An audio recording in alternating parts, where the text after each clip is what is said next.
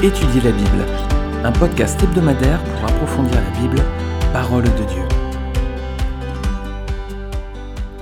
Bonjour, on va voir aujourd'hui un nouvel épisode de Étudier la Bible, donc on reste toujours dans le livre de la Genèse. On avance, on est au chapitre 7 à présent, c'est le moment du déluge, et on va déjà, avant toute chose, se poser une question essentielle par rapport à l'arche de Noé y avait-il des dinosaures dans cette arche?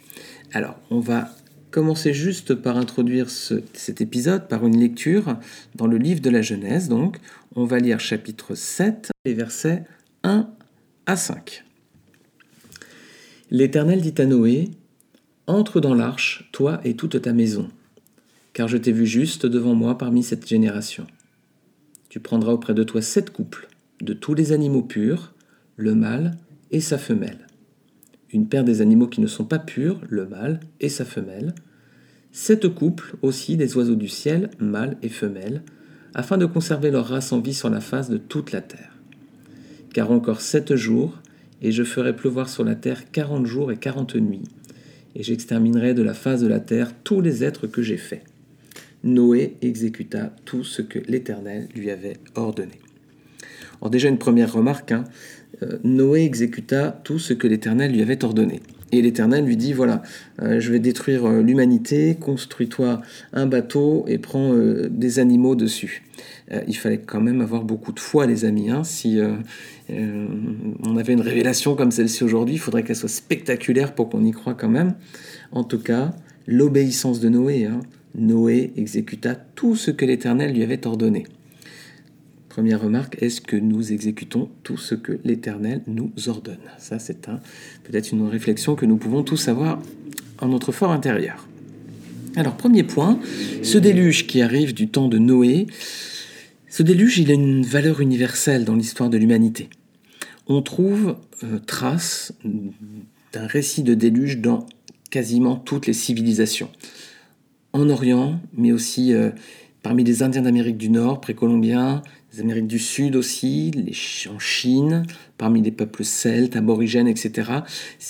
La thématique du déluge, c'est relativement universelle dans toutes les civilisations, bien entendu dans l'Antiquité, hein, dans, les, écrits les plus anciens. Notamment, le plus ancien document connu, qui s'appelle l'épopée de Gilgamesh, donc il a été écrit en Babylonie vers 1700-1800 avant Jésus-Christ, donc ça a à peu près, euh, pour les historiens et les hommes de science, à peu près la même valeur pour eux que la Bible, hein, qui est également bien entendu un écrit très très ancien. L'épopée de Gilgamesh, il le positionne à peu près euh, avec la même valeur euh, historique. Et eh bien ce document, il en parle également. Dans la onzième tablette, il y a un homme qui s'appelle Utanapishtim, qui dit avoir été informé par le dieu de la sagesse que l'assemblée des divinités, hein, il y a plusieurs divinités selon cette, histoire, et donc il y a le dieu de la sagesse qui informe cet homme que bien cette assemblée, ce conseil, a décidé de détruire l'humanité. Donc ce dieu lui donne ce conseil, je lis, Démolis ta maison pour te faire un bateau, renonce à tes richesses pour sauver ta vie, détourne-toi de tes biens pour te garder sain et sauf mais embarque avec toi des spécimens de tous les animaux. Six jours et sept nuits durant, bourrasques, pluies battantes, ouragans et déluges continuèrent de saccager la terre. Alors on voit des similitudes avec le, texte biblique, hein. je crois que c'est relativement frappant. Hein. Donc euh, il y a l'annonce de la destruction de l'humanité, il y a la notion de se faire un bateau, euh, de prendre des animaux.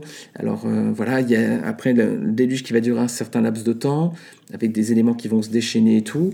Et puis en plus, dans la suite de l'histoire, donc Utanapishtim, le personnage, il va lâcher une colombe à la fin pour voir si vraiment la terre est sèche. Et à la fin, il finit par accoster sur une montagne. Voilà, c'est, on a vraiment beaucoup de similitudes. Ce texte, il est ancien, hein, Babylone, 1700-1800 avant Jésus-Christ. Mais on a déjà beaucoup de similitudes avec le texte biblique.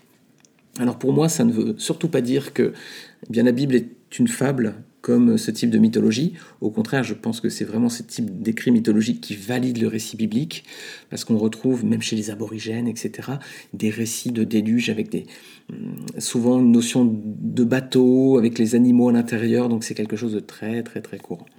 Donc pour moi, cette mythologie-là, elle n'invalide pas le texte biblique, au contraire, elle le confirme. Mais simplement qu'ensuite, eh ben, avec le bouche à oreille, avec les, les croyances euh, polythéistes, etc., le texte a été déformé de génération en génération. Ce qu'on a vu dans le petit texte que j'ai lu, je vais juste faire une petite parenthèse avant de parler des dinosaures, c'est les nombres importants dans ce passage. Il y a le chiffre 7 et le nombre 40. Le chiffre 7, il apparaît verset 3, euh, 7 couples, voilà, il notait 7 couples d'animaux purs, et ensuite il y a encore la notion de 7 jours, un délai de 7 jours avant que le Seigneur fasse pleuvoir sur la terre. Le chiffre 7 dans la Bible, ça symbolise la perfection. Donc Dieu va faire monter Noé et sa famille dans l'arche sept jours avant le début de l'arche. Il faut prendre sept couples purs, etc. Euh, alors notez bien que c'est sept paires de chaque animal pur et une seule paire d'animaux impurs. Retenez bien ce point, ça, aura vraiment une importance plus tard. Chiffre 7, présent deux fois, et nombre 40. nombre 40 dans la Bible, c'est très présent aussi. Là, la durée annoncée du déluge, c'est 40 jours et 40 nuits.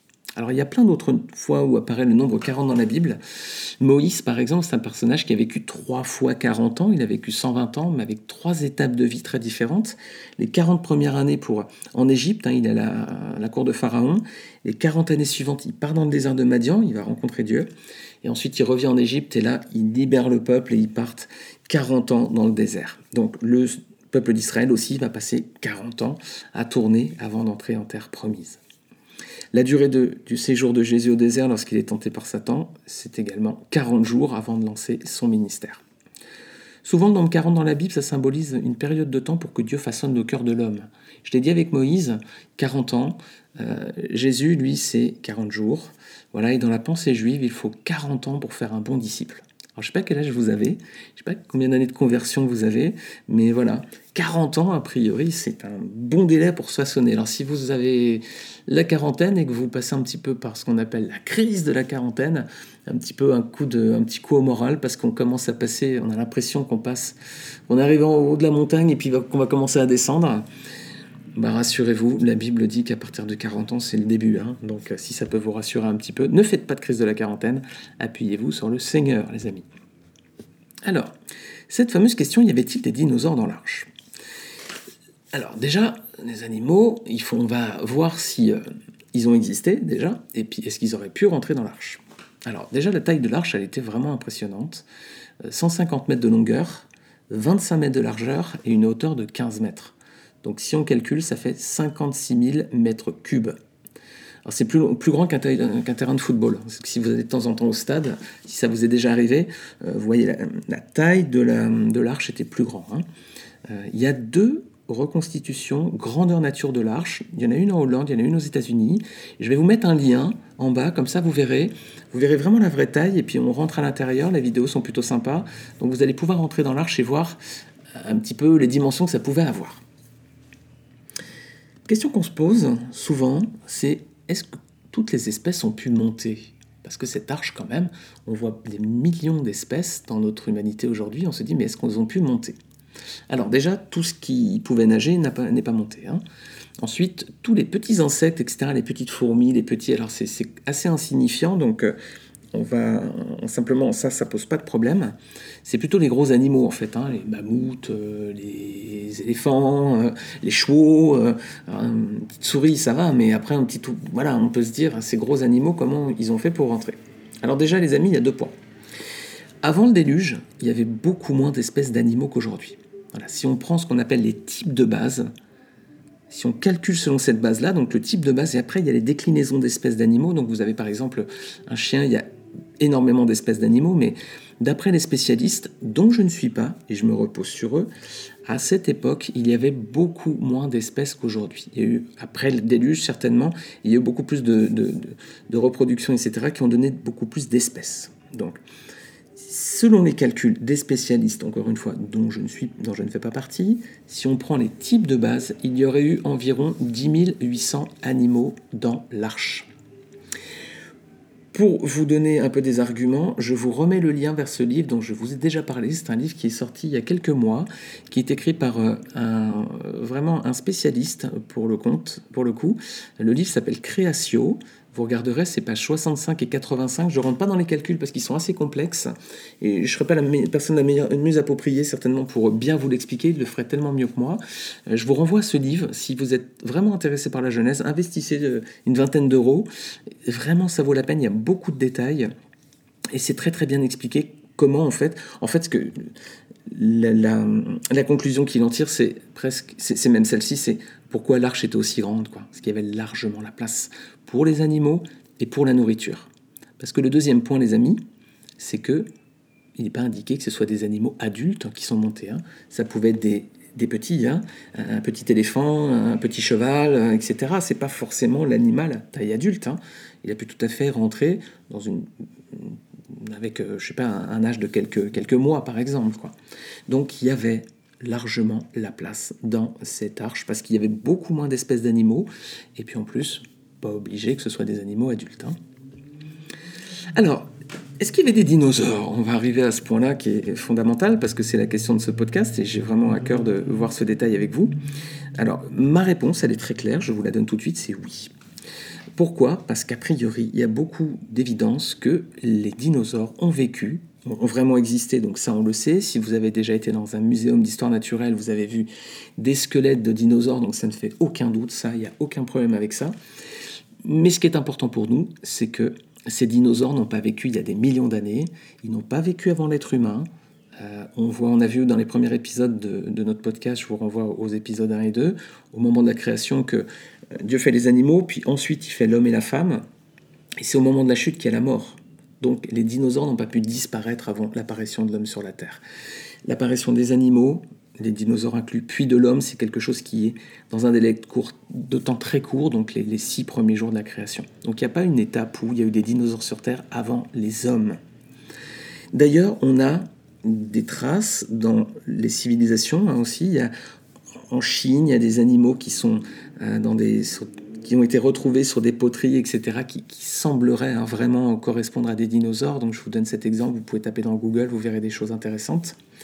Mais même la Bible, il y a au moins deux animaux très mystérieux dans la Bible qui apparaissent, et vous allez voir que ils ont été traduits de façon... Euh, tout le monde est assez euh, unanime pour dire que la traduction du mot n'est pas bonne, mais il n'y avait pas d'autre euh, animal connu possible pour se rapprocher. On les trouve dans les livres de Job. Si vous êtes familier de la Bible, vous voyez tout à fait ce, les animaux dont je veux parler. Si vous n'êtes pas familier avec la Bible, c'est peut-être l'occasion pour vous de le découvrir. Job, c'est un livre très très ancien de la Bible. C'est l'un des plus vieux. Euh, il a été écrit, on ne sait pas à quelle époque, mais en tout cas, il y a des...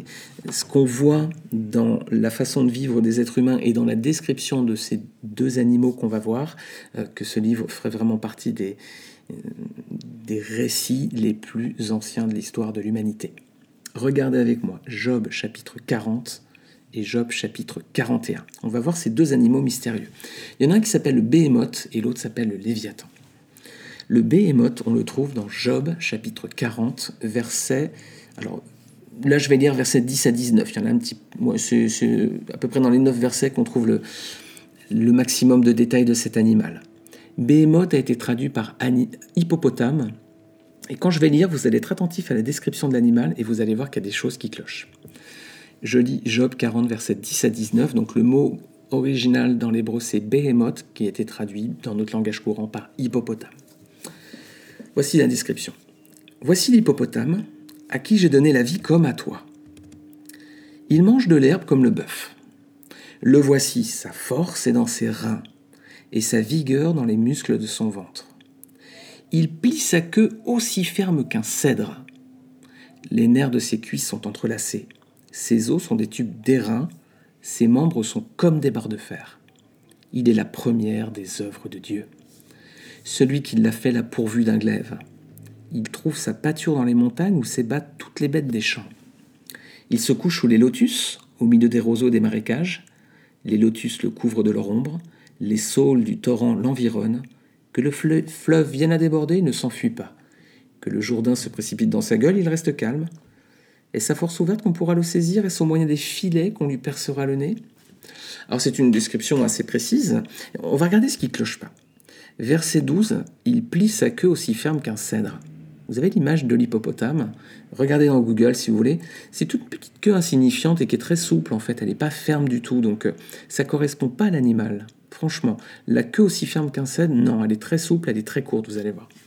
Verset 15, également, il trouve sa pâture dans les montagnes. Ah bon? L'hippopotame, il, trouve plutôt sa pâture euh, en plaine, quoi, où il y a des marécages, etc., mais il va pas dans les montagnes. Donc ça ne correspond pas à cet animal. Et puis il y a ce détail qu'on trouve verset 14. Il est la première des œuvres de Dieu. L'hippopotame, la première des œuvres de Dieu.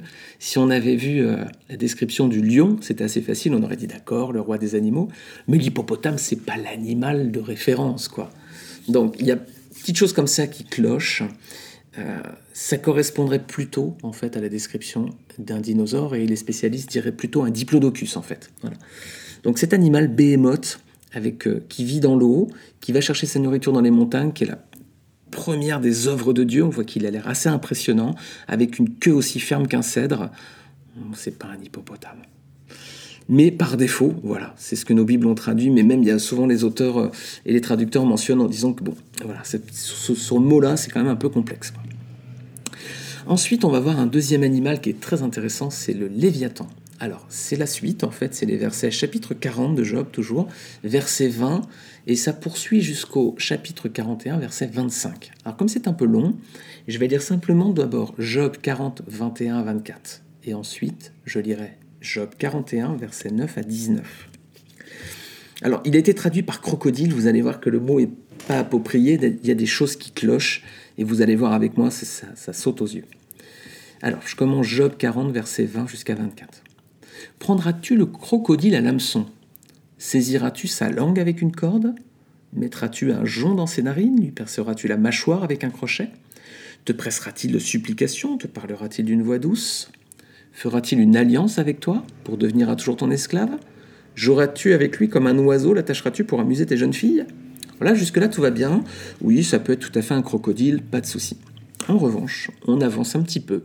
Job 41, verset 9, et je vais lire jusqu'au verset 19 à peu près. Ses éternuements font briller la lumière. Ses yeux sont comme les paupières de l'aurore. Des flammes jaillissent de sa bouche. Des étincelles de feu s'en échappent. Une fumée sort de ses narines, comme d'un vase qui bout d'une chaudière ardente. Son souffle allume les charbons, sa gueule lance la flamme.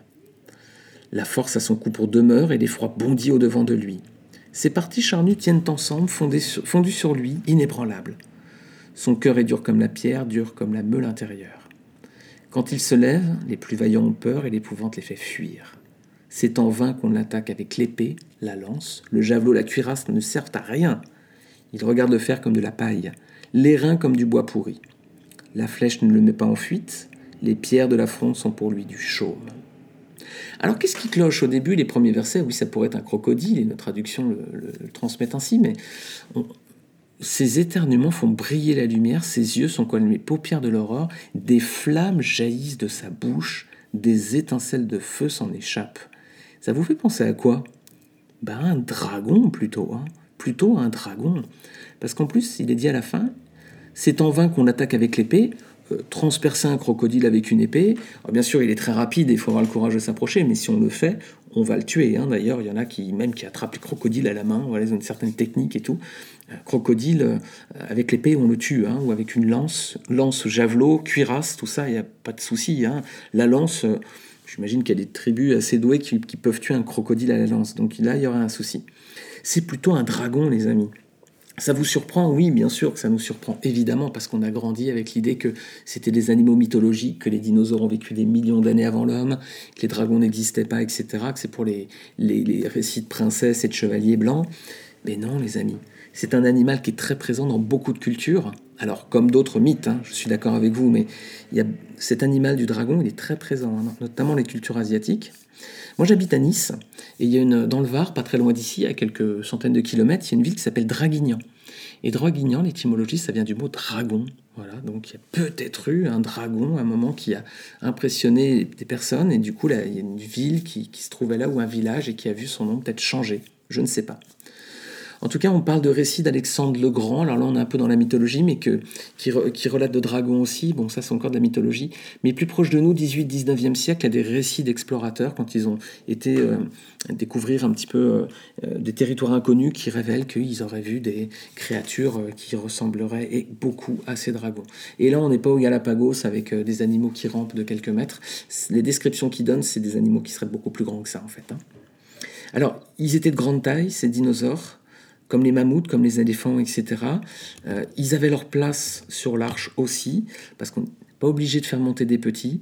Donc, euh, oui, ils ont pu monter dans l'arche. Moi, c'est ma conviction. Je vous renvoie à Créatio aussi, ce, livre. Hein.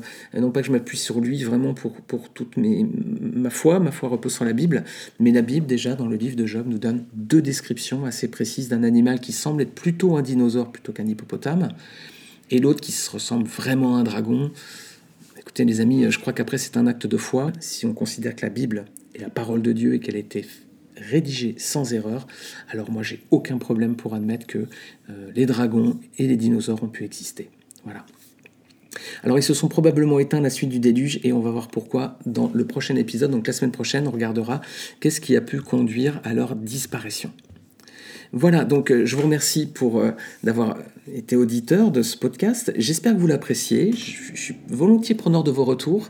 N'hésitez pas à laisser un commentaire sur euh, iTunes, sur SoundCloud, sur Spotify, ou aussi sur le, sur le site web étudierlabible.fr, ou alors via les réseaux sociaux, étudier la Bible. Vous, vous mentionnez, vous, vous taguez en faisant un post, et puis comme ça, je serais ravi d'avoir vos retours.